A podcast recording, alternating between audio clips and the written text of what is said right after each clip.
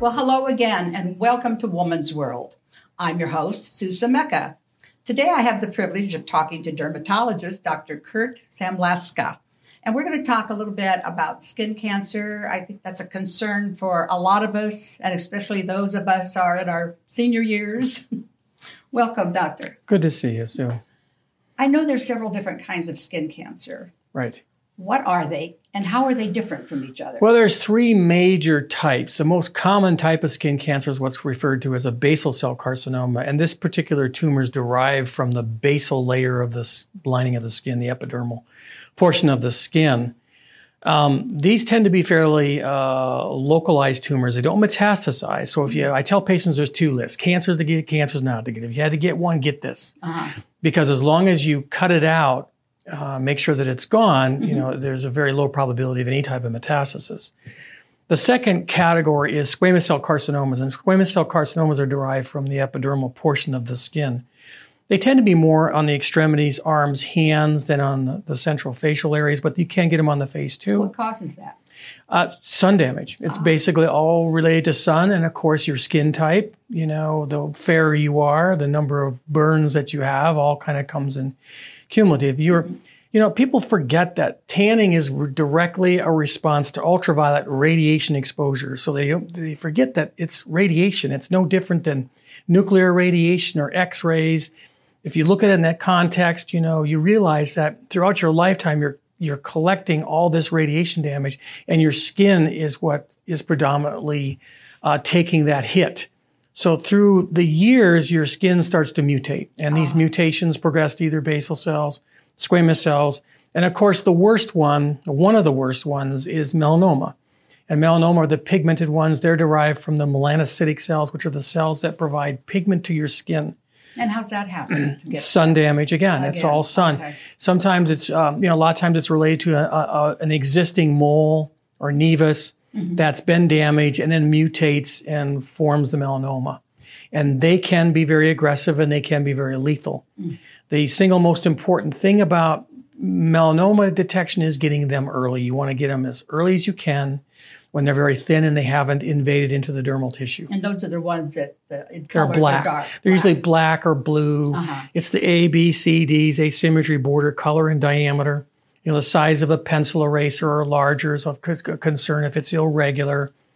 Um, if it has blurred margins as opposed to sharp margins, um, those are the main features. Then, then, then color, black to blue, or changing, or if it starts to go away. Mm-hmm. The, all those are signs that you're going to want to have a der- dermatologist take a look at it. Mm-hmm.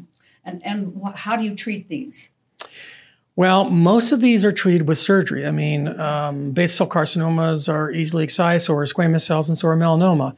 The difference between them is margins. Now, melanomas, depending upon how thick they are, we take wider margins. We usually do one centimeter margins if it's one to two millimeters in penetration. And this is all determined by the biopsy, and the pathologist will actually measure the level of penetration. Can that one metastasize? Yes, melanomas are the one that metastasize oh. and can be very lethal. So. Okay. Okay. Well, what can we do to prevent skin cancer? Well, you know, the major thing is sun avoidance throughout your lifetime. You know, there's just really nothing good about sun exposure other than the vitamin D. Now, vitamin D you can get other ways. You can take vitamin D supplementation. Okay. There's vitamin D patches that you can take where it absorb across the skin. Mm-hmm. So you don't have to get your vitamin D through necessarily through sun exposure. Sunscreens are very important. Avoiding the peak hours, you know, between 11 and mm-hmm. 4.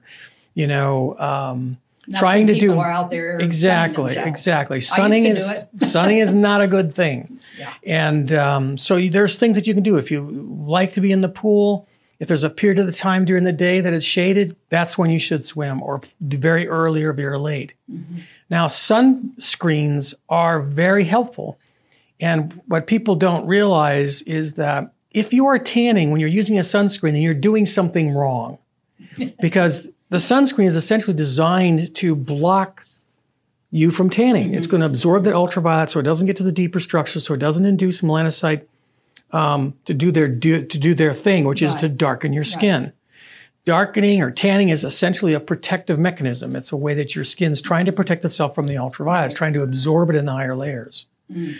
So I use one with zinc. Is that a good one? zinc is good. There, there's different types. There's uh, some that absorb the energy, like paraminobenzoic acid. Zinc mm-hmm. and titanium reflect. Mm. They reflect out. Oh, okay.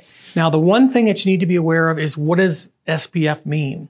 A sun protection factor of 15 essentially means that if you could go outside and you could get sun mm-hmm. without any sunscreen, and it took an hour, for example, before you would get pink. Oh. That's called your- our minimal erythema dose, the minimum dose of sun that you get before you turn pink.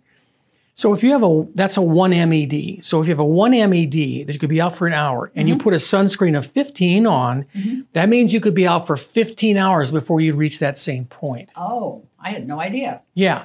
So, you know, so it's important to make sure that you put them all, put the sunscreens mm-hmm. on. And one of the things that people don't do is they don't put, don't put it on thick enough. So if you thin out a 15, and they've done these studies, then then it becomes a two or a three, Oh, okay. and then it washes off, or you sweat it off. So if you're going to be out for longer than two hours, the other instruction is to reapply every two hours. Mm-hmm. In the studies, a single bottle of sunscreen is three applications. Wow. Well, who does that? No, Nobody does that. you'd be covered. Right. the other thing is, is that we used to say, tell patients that anything over a 15 was a waste. Back when uh-huh. I was a resident, we used to say that. Because if you look at the absorption curve, it kind of plateaus out. And to go from a 15 to a 30, the amount of protection you get is pretty small. But the Europeans did some really nice studies where they took these higher SPF sunscreens and they had people use them mm-hmm. and they measured their exposure. And they found that, yes, indeed, the higher SPFs did work better because guess what? You take a 70 or a 50 and you put it on thinner, now it's a 20 or 30. oh, I see. So all this stuff kind of comes into play. So the higher SPFs actually are better. They are more protective. Good. And so I encourage my patients to all use higher SPFs. Okay, that's good advice. Yeah. Um, alopecia. Alopecia. There's lots of different types of alopecia. There's androgenic alopecia. That's what most of us men deal with as we get older. It's related to testosterone. This, these hair follicles are essentially programmed to die oh, out. Um, I know women that have it. Women have it also. It, it, it's a polygenetic trait. That's why you can have one brother that has a full head of hair and another brother that has no hair because it's multiple mm-hmm. genes. And women get the genes too. It's just that they manifest it differently. Um, men get temporal recession, they get occipital thinning, and then it kind of all comes together so that it becomes bald on the top. Women maintain the frontal hairline mm-hmm. and they just thin on the top. Right, right. So they just thin on the top and it just gets slowly progressive. Is there anything you can do for that? Sure. There are some things that you can do. There's two things that have been shown to help hair grow. One is Rogaine. That's over the counter. You do not need a prescription Seen for that it. advertised. The other one is Propecia. The Propecia is the one for is finasteride. That's for men. It's not recommended for women. The pro, the um, as far as the Rogaine goes, what they've done studies now that have shown that if women use the male's version of Rogaine once a day, that's equivalent to the female version twice a day. Oh, So I recommend to patients to use it uh, to get the men's version. You get twice as much out of it, different and it's easier to do it. It's a different versions different of it. concentration. yeah. Yeah. Doctor, where are you located? I am located at uh, 2839 St. Rose Parkway, right by, uh, down by the Eastern and St. Rose Parkway. I'm behind the um, Smart and Final there.